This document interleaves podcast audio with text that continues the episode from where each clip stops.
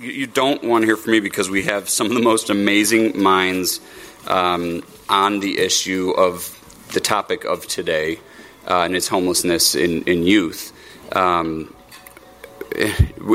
reading bios, which we have on the website, uh, every single department, I believe, in the country um, that's ever touched youth homelessness or homelessness has been headed by one of these three individuals.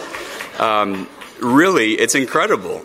And, and, the, and the bios, the resumes, I can't even imagine what an actual CV would look like for, for each of you. So it really is an honor uh, to have you. And I, I did encourage uh, all of you earlier if you have questions, please uh, be thoughtful and, and, put them put them together now uh, or during the panel, and we can collect them and, and ask them later. Uh, because to have these three minds together, right, where any one of them individually um, is is pretty incredible, but together, you know, who knows? Maybe we can provide some some real uh, solutions and some momentum towards. Um, you know, helping this this issue that is so uh, important around the country and especially here in Chicago. Um, there's a short video I'll, I'll, kick off in a minute, um, and then I'm going to ask Bryan Samuels to really lead this discussion, right, uh, among the three. Um, but before that, so so they can get right to it, um, I'll just mention briefly, and again, please ch- read these bios because they are incredible. Uh, Jeff Olivet is here from DC. Um, you are based mostly in DC, right? But we were just talking. He's all over the country. So he's he's uh, he's the director of the executive director of the U.S. Interagency Council on Homelessness.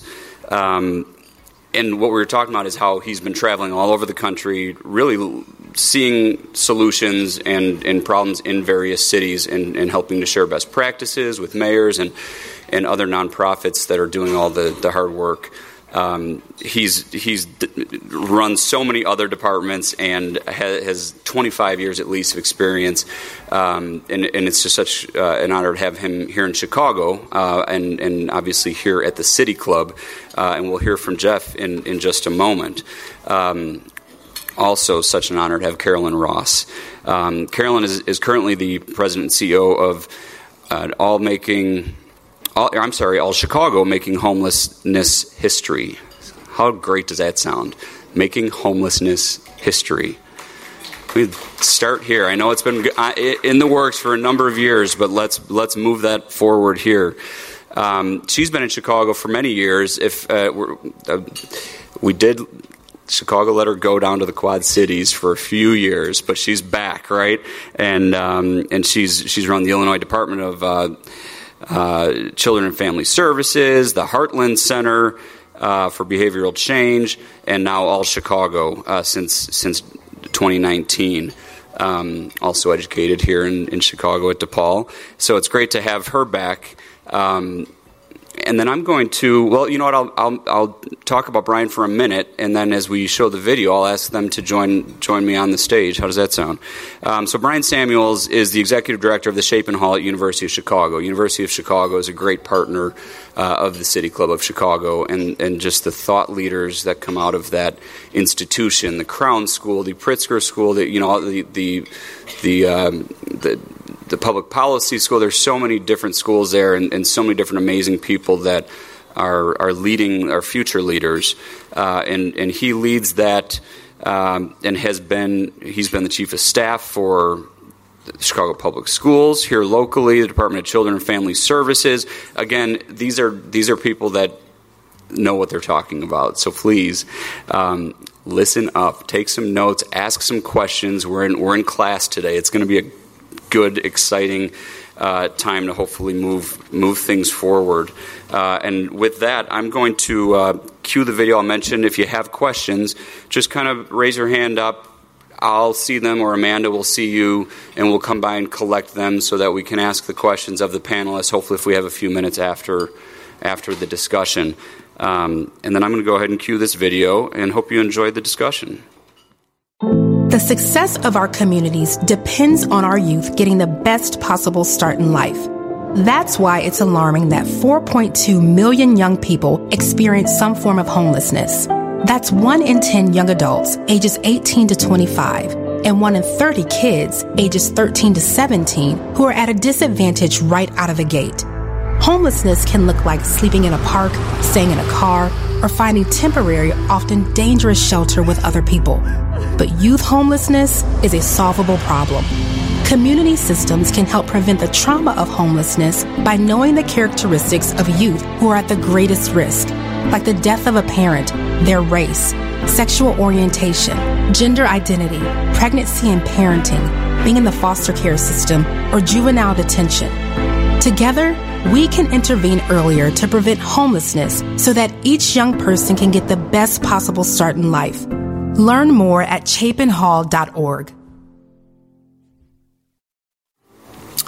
Uh, uh, great and uh, good, good, afternoon, everyone. Um, we so appreciate you being willing to squeeze us into your busy schedules this summer. People have vacations, people have jobs that they're uh, juggling, as well as deciding whether to go into the office or not go into the office today or tomorrow. Uh, um, uh, and so we really appreciate you being able to. Uh, spend some time with us this afternoon. Uh, this uh, gathering was really motivated out of the reality that we had this guy, Jeff Olivet, uh, was going to be in town, uh, and he plays an important role in the Biden administration and the federal government as it relates to both adult as well as youth homelessness.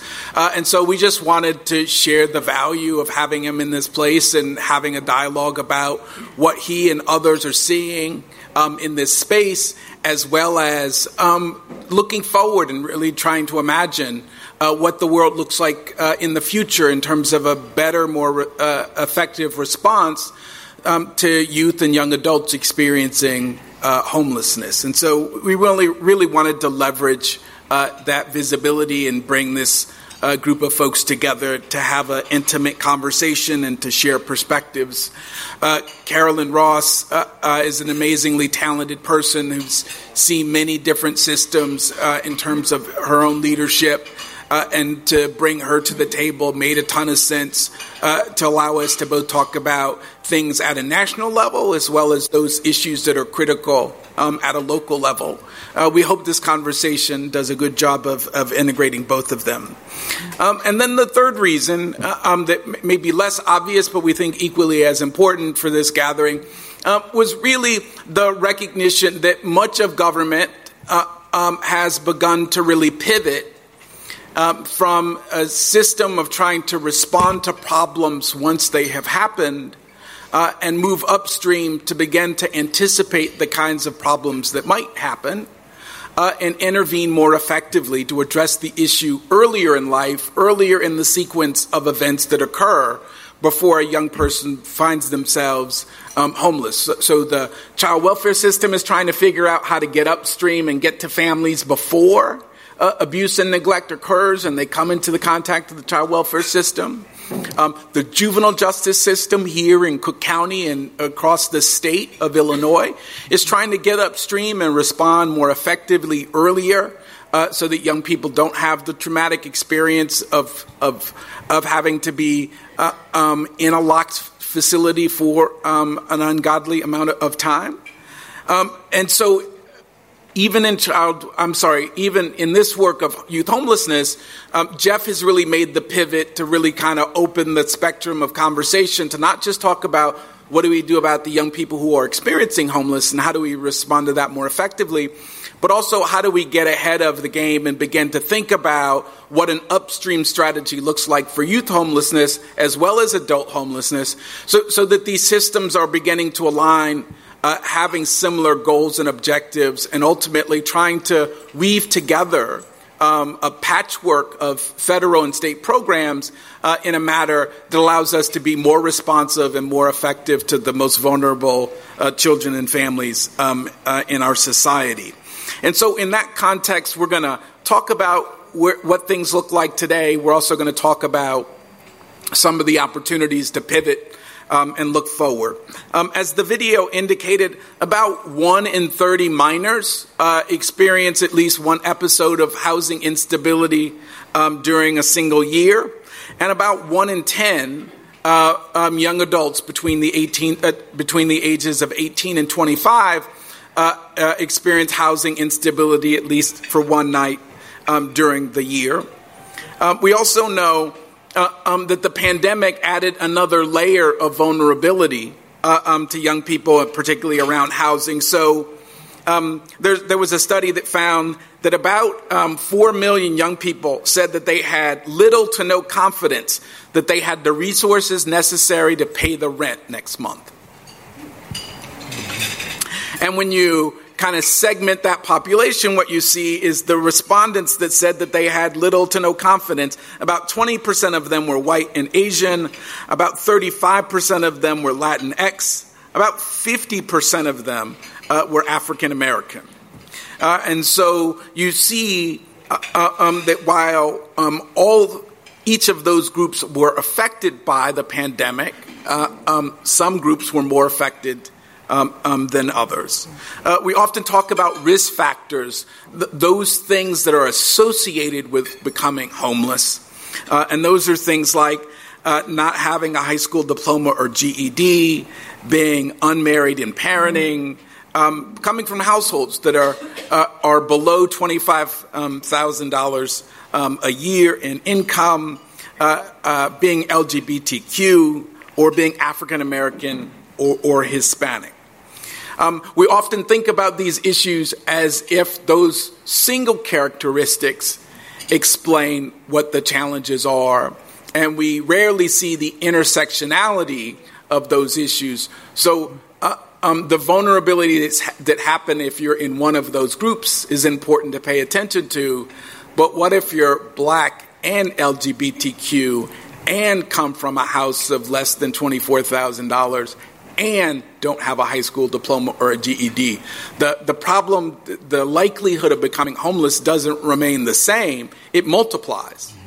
Um, and so part of what we know increasingly uh, is that that intersectionality drives uh, um, the experiences of some groups um, at rates higher than others. Um, and then I'd make one other, I think, really important point here in Chicago, uh, which is that um, we, have done work across the country around these issues uh, of youth homelessness. We've looked at the experiences of young people below the age of 18 and those 18 to 25. Uh, um, and one of the most striking characteristics that makes Chicago unique is the, the really high rate at which African Americans are experiencing um, uh, homelessness as a, as a minor or as a, as a young adult. So, whereas in large counties across the country, maybe about 50% um, of young people um, who are African American are more likely to be homeless th- than others, in Chicago, that number went up to about 65%. So, when you try to account for the population of young people in Chicago that represent the greatest risk for homelessness in Chicago, uh, um, there are probably lots of um, obvious reasons why, but African Americans are particularly impacted by this issue. I raise it in part because uh, um, uh, people often hesitate to call it out, um, uh, and it makes it more complex about how we solve the problem. Um, but it's, I think, also really important that if we don't acknowledge uh, um, the, the centrality of the problem in the black community here, we're probably unlikely to solve the problem. Uh, so I'd make that point. I'll make one other point and then get to the panel discussion. Which is, um, we talk about risk factors, about the things that are associated with being uh, um, homeless as a, as a minor um, or uh, as a young adult. Um, but, but that's an association. It's, the, it's those things are related to one another as opposed to they cause one another right? And so, in that context, as we try to pivot from just addressing the issues of those who are experiencing homelessness to, to trying to anticipate those that might experience homelessness uh, in order to respond more effectively, um, those, those, those risk factors aren't particularly good predictors. Um, of uh, of those who are likely to experience homelessness, but we had this really valuable um, study um, specifically qualitative study that we conducted a, a, number of years ago, where we asked young people uh, um, directly um, from their perspective, where did their homeless journey begin? right? What were the antecedents? What were the things that they were experiencing in their childhood or young adulthood that they think were the beginning of their move towards becoming homeless. Becoming homeless, um, and when when they answer those questions, uh, while this information isn't a representative sample, we we oversampled for those youth that were likely most vulnerable, African American, LGBTQ, and others. Um, the story that they tell is quite compelling. So that more than 50 of them, 50% of them talked about chronic conflict and violence in their family dynamic. Almost 50% of them talk about intrafamiliar uh, um, st- uh, stigma and discrimination with LGBTQ and multi race young people, um, more, more likely than others to name that um, as a problem. Um, the, their, their entry into foster care is named um, as an antecedent. The death of a parent Almost 35% of young people we interviewed talked about the death of a parent being the beginning of their journey towards youth homelessness. Uh, parental substance abuse and mental health, uh, family homelessness, um, and, and uh, while this is striking, but nonetheless uh, important to note, um, about 17% of young people said uh, um, that their parents chose their new partner over them and their housing stability as the beginning of their movement towards youth homelessness. I raise these issues because these are the things that we might have to grapple with if we want to get ahead of the game and try to anticipate where do you go, where do you engage, how do you serve, how do you support, uh, um, so that we can prevent those downstream um, occurrences. And so we'll talk about this stuff in more detail, but I just wanted to frame out kind of how we get to this discussion about how we effectively address the issues we see in front of us, but how also do we pivot and move towards um, trying, trying to do more prevention. The most striking thing that we found in the study that's relevant for this group um, when we interviewed young people in households where there were homeless youth, and we asked the question, um, how many episodes of homelessness had they experienced? 50% of the people who answered that question said that this was the first homeless experience that they had. And that's important because um, if the only thing we do is address the issue of those who are already homeless, there's going to be 50% of that population that's going to replace them the next year, right? And so working just on the back end of solving the problem doesn't solve the problem. Uh, when half of the young people are, are having the experience for the first time. So, how do we counterbalance effectively intervention for those that are already vulnerable and experiencing homelessness, and at the same time move upstream to understand that 50% of young people, but for something else, might also find themselves uh, being runaway or homeless. So it's that context that we hope to spend most of our conversation today. So I'm going to transition over here and let these two guys uh, uh, take the reins here uh, and move us forward. But thanks again for everybody being here today. Mm-hmm.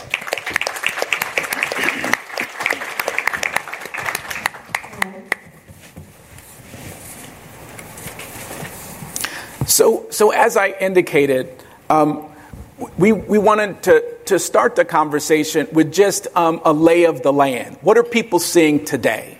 Right? And what are people saying in terms of innovation and changes that are happening in, the homeless space that are important to note? Um, as well as what people are contemplating. Is there anything innovative or people trying to do um, things differently in order to produce a more effective intervention for young people? So, um, if we start there, uh, Jeff, can you, can you give us an, an overview of, of what you're seeing nationally um, uh, in response to youth homelessness um, and any interesting innovations or uh, uh, different approaches to addressing the issue? Yeah, I'm really struck by um, the the numbers that you shared earlier, Bryan, of the one in thirty uh, adolescents uh, in America experiencing homelessness, and my mind automatically goes to the classroom of my 16 year old daughter in high school. Think about 30 young people. She goes to a big, bustling public school. Um, pretty diverse economically, racially. One kid in every classroom in that school is going to be homeless at some point. Uh, that's kind of extraordinary when you start thinking about it. So there's the numerical side of this that is at crisis proportions. There's also the human side of it that's at crisis proportions. And what I mean by that is when a young person experiences homelessness, whether they're 13 or 21, mm-hmm. it is a devastating experience at a really critical point in that young person's life. You know, we talk a lot in child development about the zero to five window being so critical. As a parent of not only a 16 year old, but also a 23 year old, my, my kids both squarely fit into the age group that we're talking about here. Uh, they're really critical developmental stages. They're, they're times when somebody is branching out from family towards independence, branching out from childhood into adolescence and then adulthood. And when that's disrupted by trauma, by violence, by rejection from family and friends and community. That's devastating stuff. And I've worked over the years with a lot of different folks experiencing homelessness, from youth and young adults all the way up through older adults and families and, and even seniors. And when I talk to 50 year olds who are homeless, one common experience that so many of them have is I was in foster care when I was a young person. And so when, when I see a 21 year old aging out of foster care, I don't only see that 21 year old, I see the danger of them being that 50 year old who's homeless on down the line. What that means is that we have a moment to intervene. Yeah. And that moment might be earlier, 13 to 17, it might be a little later, 18 to 25, but there is a moment to intervene and to disrupt that cycle to disrupt the cycle of trauma and violence and disconnection and missed opportunities for education, for work, for connecting in the community. You asked about innovation. I'm just talking about the problem so far. So let me let me shift gears because I, I, think there there really are bright spots around this. And uh, well, youth homelessness is a relatively small percentage of the overall homeless population maybe 5%, maybe more. I think we undercount and underestimate uh, how many young people are homeless. Um, but it's a relatively small percentage, but an incredible opportunity for intervention. The stats you talked about around racial inequities and around LGBTQ identity among young people also says that when we intervene with young people who are homeless, those are also racial justice interventions. Those are also LGBTQ interventions because young people who are homeless are so much more likely to be black and brown. They're so much more likely to identify as LGBTQ. And so when we think about what racial justice starts looking like in society, here's a place we can point our energy. And the, the few bright spots that I'll talk about that I think really are innovative one thing that we see happening in the youth homelessness response around the country is emerging leadership by young people who have experienced homelessness. Uh, you know, for too long, we've had nonprofits and government entities that sit in rooms with closed doors and people who have never experienced that thing make decisions on behalf of people who are impacted by that thing. I think about this when I see um, legislation being passed that limits women's reproductive rights, and the people in the picture are a bunch of men. Have you seen those pictures? A lot of them are named Steve, right? no offense to the Steves in the room. I, I don't know. They're, they're, Mike, they're Michaels also. Um, when you think about uh, how we address mental illness, it's often people who have not had that experience of firsthand mental illness who are making decisions about budgets, about program design, about how we respond. There's a phrase that came out of the, the mental health recovery movement that says, nothing about us without us. Mm-hmm. Nothing about us without us. And we're seeing that happen in the youth homelessness space. And the rest of the homelessness world, those who serve families and adults and veterans and older Americans, they're looking to the youth homeless programs that are creating youth action boards, that are putting young people on boards of directors for homeless community-wide homelessness response systems, um, philanthropies investing in young people who have experienced homelessness as leaders. And it's been extraordinary because what's happened is not only is the, the solution better designed, it is also inherently focused on racial justice. It's inherently focused on acceptance of all gender identities and all sexual orientations because that's who's in the room making the decisions now. And it's done in solidarity often with older adult allies, with folks who have a lot of years of experience. I don't even want to add up the years of experience sitting around this little table right now. Uh, it would be shocking. So there, there's room for partnership, I think. So that, that's, that's one innovation. The other innovation, and I, I, we can talk about this more uh, going forward, is really around prevention. And I think, especially when we think about young people aging out of foster care, this is a defined group of people. We know who they are. They are in a system. We have their names. We know where they've been. Um, you know, many people have pretty terrible experiences in child welfare and foster care systems, but there's an opportunity to make sure that no young person ever ages out of foster care into homelessness.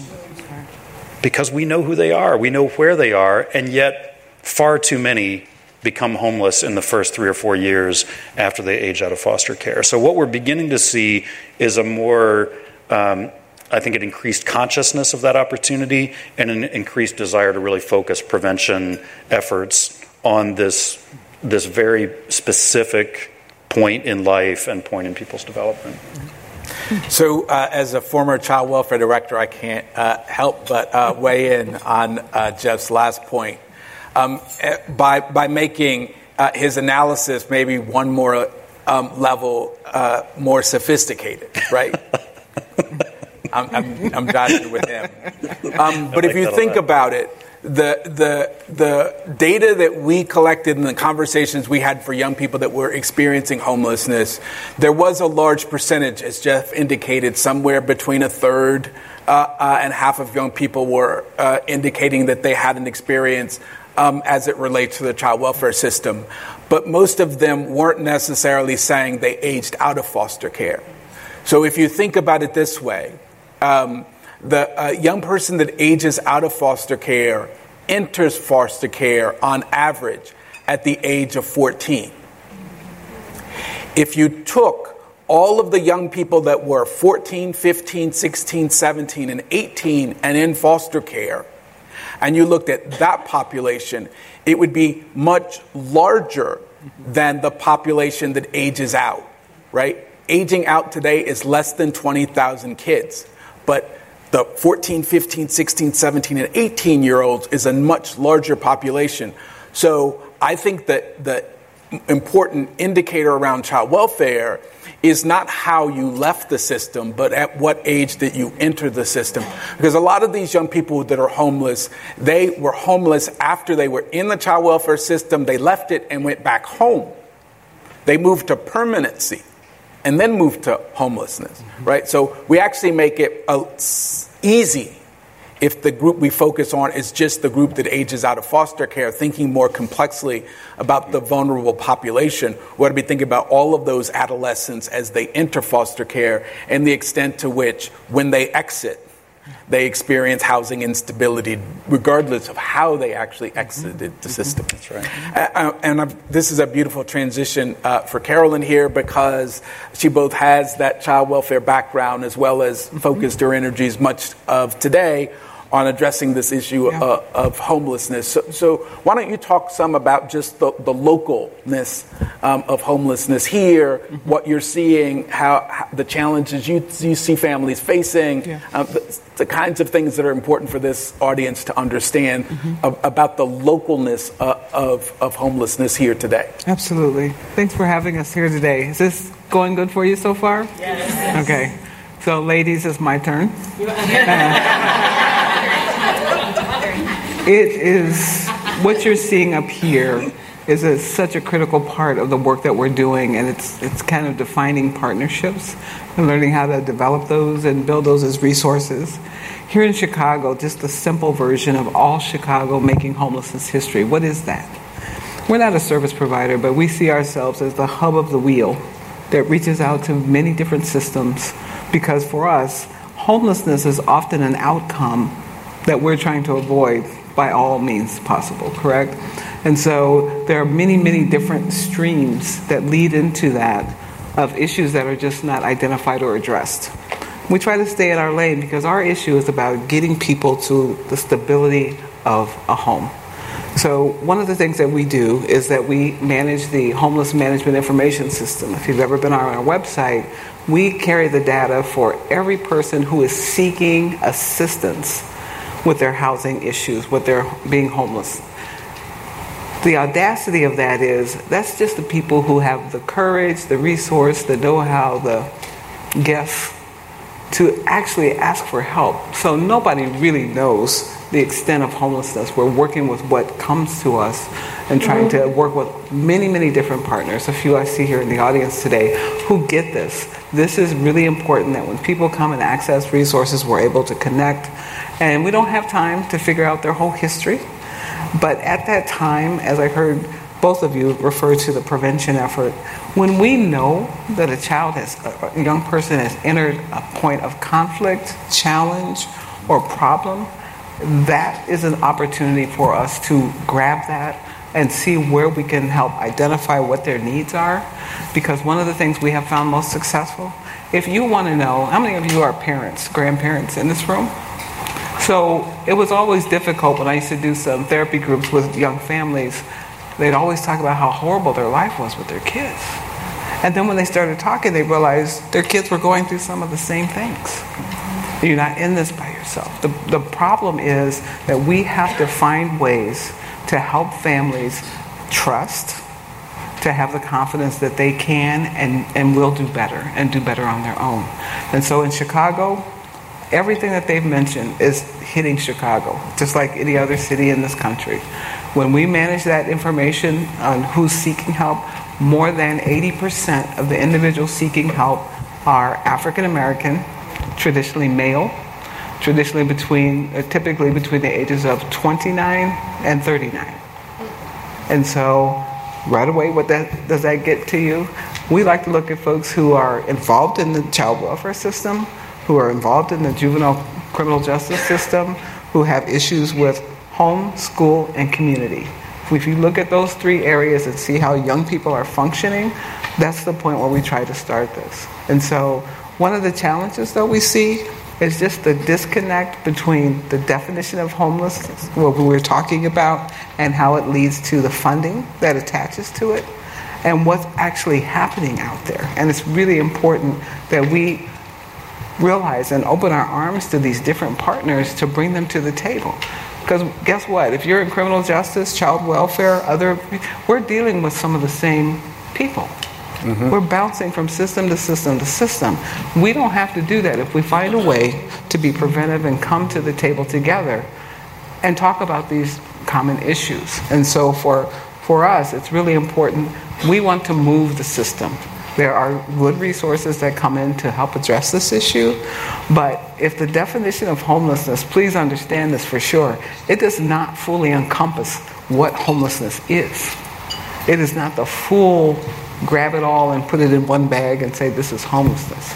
Because for many of us, if you look at the cultural factors involved, there are many people of varying backgrounds, diversity, their race, who never even seek assistance. They go into their own systems, their own networks of family, friends, who do you know, to be able to access some type of assistance. And so when you hear about couch surfing and things of that nature, those are all real things.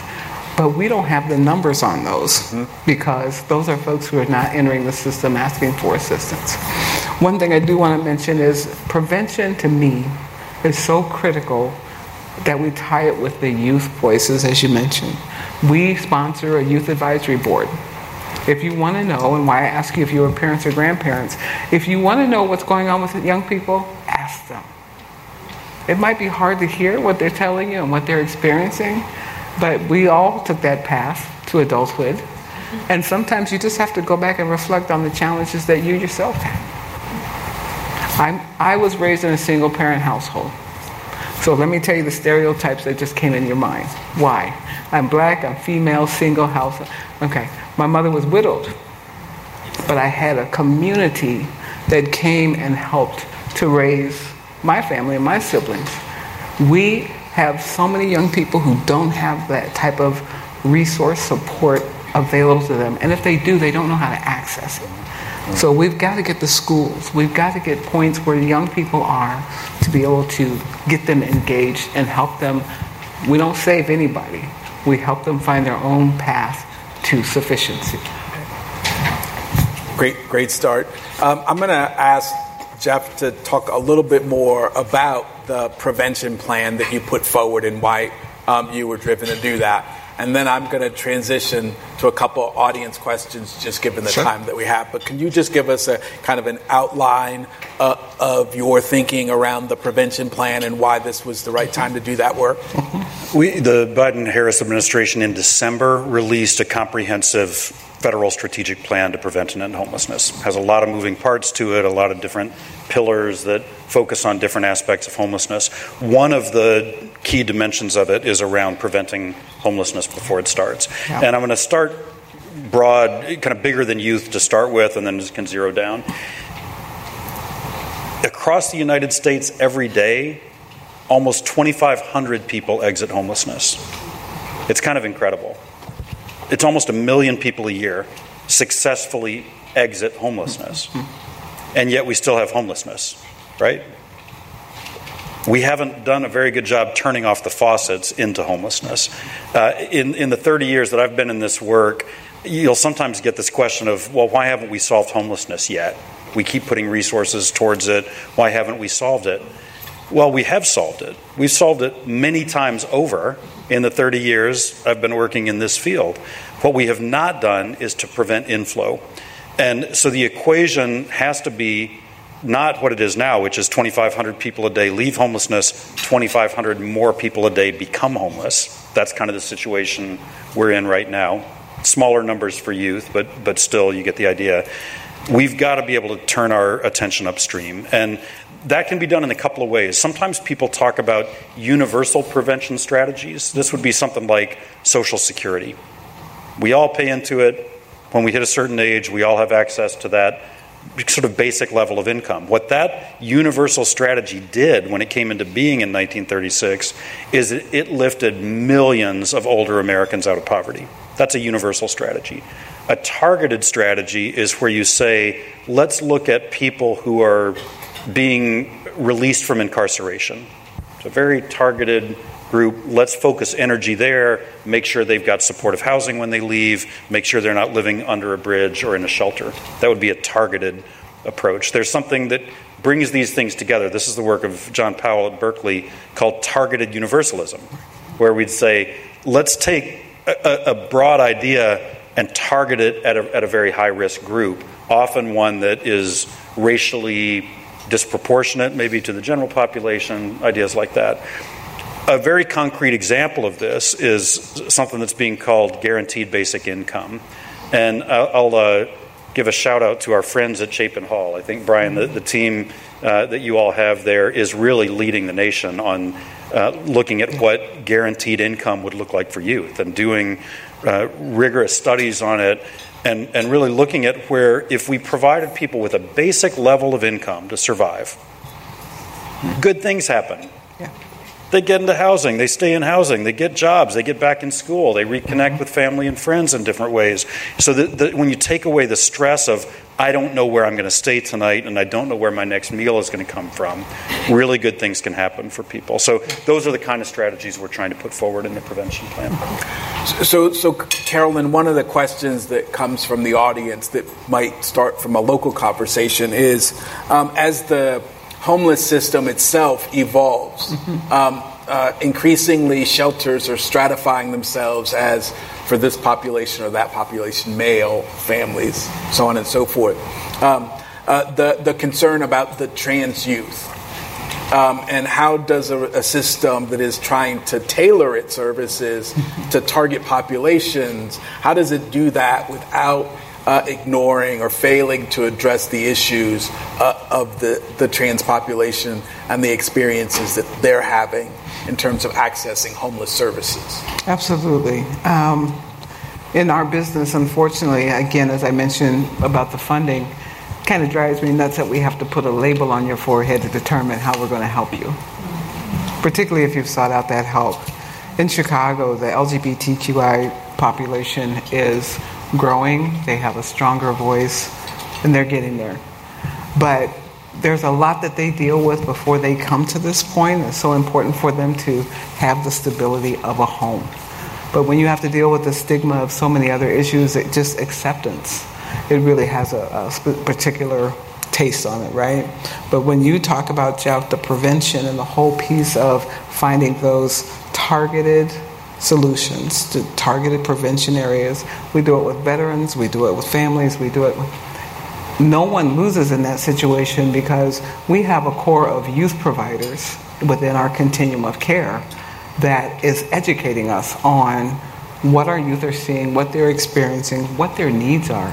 And they're doing that because they have youth right there. They can ask them, what do you need? What are you not getting? What do you need help with? So I think it's really important that that continues and is supported. And for a lot of our young people, they've had a really hard road by the time they get to actually getting assistance. And so we've got to be able to help them find that beam of hope because it's so easy for them to be disappointed, to not have that um, enthusiasm that something good is going to happen for them. With our trans youth here in Chicago, I think, you know, our school systems and some of the political rhetoric that's been out there is such a deterrent to them where they're just trying to find a place to belong. And we have to do so much work on their self esteem, our partners do, in, in working with them. It's really kind of hard to get to that. So they're just as important, and we try to elevate them. There is a resurgence in our continuum right now to help try to re lift up and reprioritize youth concerns as a priority. It has to be. These are people who are going to be making decisions for us in the future. We've got to give them a strong foundation to stand on, sit on, and feel like they're worthy and that their voice can be heard. And so I hope that answers the question. But we don't treat them any different in the sense of you're different, so this is how we treat you. We want to make sure that we are listening to what their needs are and try to adapt accordingly. So, Jeff, one of the questions that was raised here uh, revolves around the idea that um, there are government at different layers that have different responsibilities for homelessness. So, you start up here at the national level, USICH is coordinating all of the federal agencies, and then it cascades down. Um, one of the questions is um, around local government. There's no necessarily assigned responsibility by legislation of localities to address the issue per se. How do you engage local government? How do you engage different levels of government to see this as a problem for which they are either helping to prevent or contributing? Uh, in terms of the work that they will do. So it's a question around engagement. City of Chicago, County of Cook, how do you engage other government entities around solving this problem? Yeah, it's a really good question. And where my mind first goes is that homelessness is a multi system failure.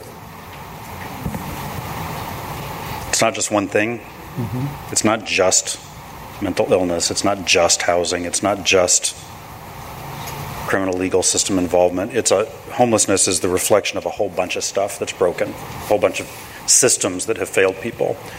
If that's your conception of homelessness, and it is mine, then multi system failures require multi system solutions. And when we start thinking about those systems, they're funded in a lot of different ways.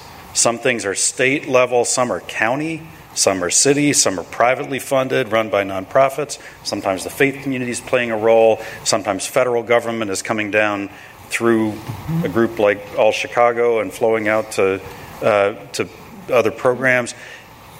What that requires then is immense coordination and alignment at all of those levels. And so when, you, when I think about engaging maybe city departments that have not always been at the table, I think mayoral leadership really matters. You've got a new mayor, that's a great opportunity. I know that I know Mayor Johnson's putting together uh, his new cabinet. I'm going to be meeting with his him and his team this afternoon. Um, try to influence that. Try to influence the way those different city agencies are working together. Uh, tomorrow morning, Governor Pritzker is signing a new piece of legislation that's putting $300 million into homelessness uh, response. And uh, codifying the State Interagency Council on Homelessness, led by Christine Haley, who I think is doing an extraordinary job here in Illinois. That kind of model, where you've got state departments working together, if you can get city departments working together, if we're doing that at the federal level, and then we're getting all of those pieces aligned, then I think really good things start to happen. Mm-hmm. Where there's fragmentation, there's just finger pointing and blame, yeah. and that gets us nowhere. Yeah. I, I, think one of the powerful things that comes with USICH uh, is that you've got cabinet level um, secretaries sitting around the table together. Uh, and they're commingling and integrating their various strategies in ways that give a more federal government response yeah. than any one agency would have. And so imagining that at the state of Illinois level um, could be really, really powerful. Right. Um, um, Carolyn, as you, as you think about um, uh, engaging government mm-hmm. agencies around the work of responding to youth homelessness yeah. uh, and young adults, how, how do you approach um, government entities and the role that they might play uh, in partnership with you? Absolutely. It's really good. I mean, I'll give you a good example of just the connection of that we know all the moving parts. We just got to get them to slow down and work together, right? And so recently, if you heard, Chicago received, we had a visit from Secretary Marcia Fudge from the U.S. Department of Housing and Urban Development. Chicago is going to get $60 million over the, over the next three years to deal with unsheltered homelessness. Now, in Chicago, just so you understand, the city of Chicago receives the emergency funding to manage the shelters but they are a big part of our continuum. They're involved in the discussions and everything. So, with Jeff and his, with USICH, we've reached out and they were providing technical assistance through HUD and just helping us. He's, he's all over the country, so his eyes can bring things back to us to help us see what other what other areas are doing. And so, we can't do this work by ourselves. We know that. And as, as you said earlier, just, it becomes a pointing finger issue if we're not all acknowledging that this is a problem that together we can come together and solve. And so our government partners are important. We have people involved in our continuum of care, part of the planning from the city, from from the county, from our we have some of our providers here in the audience. In Chicago, we have the Chicago Funders Together to End Homelessness, kind of integrating that public private partnership, as well as medical community, education, and such. We need to hear their voices to make sure that we're all kind of staying on task with what we're looking at. And so it's a valuable piece. Sometimes, yes, politics gets in the way. That's just my opinion. Uh, but we want everybody to understand the value to our communities when our young people thrive. What are the things that you wanted when you were a young person? This is not new to us, right? Everybody wants to have to feel value, to feel like that they can make a mark on this world. And it's so important that we continue to work together in this because we can't do this by ourselves, not without our partners, including our government partners and those who provide funding, and sometimes just talking about policy. This thing that's happening tomorrow with the governor is awesome. It establishes a chief, a state homelessness chief, an interagency council similar, reflect, reflective of the work that they do at USICH here locally at the state level. And then there's a statewide advisory commission in which many of us who work in this space, governor has appointed us to serve on that commission to advise our government uh, partners on the things that we're seeing and the needs that we have in this space. So we're really pleased to have those kinds of relationships. I, I would uh, echo the, the, the potential that uh, this legislation has. Um, as some of you know, I spent four years in D.C. as the uh, commissioner for the Administration of Children and Families, um, and we were responsible for both the child welfare policy and practice as well as the runaway and homeless youth. And one of the great frustrations in being in that job uh, is that if I needed to talk to anybody on the child welfare side, regardless of what state they were in, there was a Rolodex of names that I could pick up and call, and I knew that what their responsibilities were and the resources that they had. There was no Rolodex on the runaway and homeless youth side because we didn't fund government or we didn't have government playing a coordinating role Correct. around youth homelessness. And so, in order to talk to those folks, I'd have to pick up the phone and and and find a program locally. Uh, and so the, the, the legislation creates a much more balanced approach now that gives a state entity responsibility that then cascades down to the local level has much greater potential uh, to bring to bear all of the human services uh, in the state uh, um, towards uh, being able to address this problem uh, effectively. Yeah. So, with that, we have gotten to the end of our time. There are a ton of questions here that we didn't get to. I apologize for that, but hopefully, folks uh, enjoyed the conversation. Hopefully, you took something away from the conversation. Hopefully, this inspires you to, to, to scratch the surface a little more, explore what you might do to address the issue. Uh, um, encourage others to take a closer look at these concerns because uh, they affect everybody uh, um, across the city. Uh, and if we can find a way to respond to these vulnerable youth, I think we create a society where justice and equality uh, is, is, achievable. And so, with that, thanks for you being here this afternoon. We'll see you soon. Thank you, Bryan. In, in that spirit, uh, thank you. There were a host of great questions. Thank you all for stepping up, of course. I knew you would. Um, hopefully, we can have you all back. Um, what, what a topic, what a, what a group of, of brilliant individuals. So, in that spirit, I do have a um, one year membership for each of you. Ah. And uh, not only welcome, but encourage you to come back. Absolutely. And, uh, and perhaps, uh, Bryan, I may take some of those questions and we can use them uh, sure. next time. So I want to make sure that sure. you know everyone is, is able to, um, to hear those questions answered. And perhaps maybe there's some ideas in there too. Mm-hmm. Uh, I have all sorts of notes, and I, I, am sure you all do too. Um, but what I really heard was collaboration, public private partnerships um, preventative measures, and and um, I really enjoyed hearing nothing about us without us. That's that that can that's what City Club I think is all about: getting the right people in the room, um, and and none of this happens without identifying and addressing the challenges. So, thank you for being here. We at City Club are proud to provide this platform to address and identify some of these challenges and hope that all of you in the room who are doing great things uh, to achieve solutions can continue that.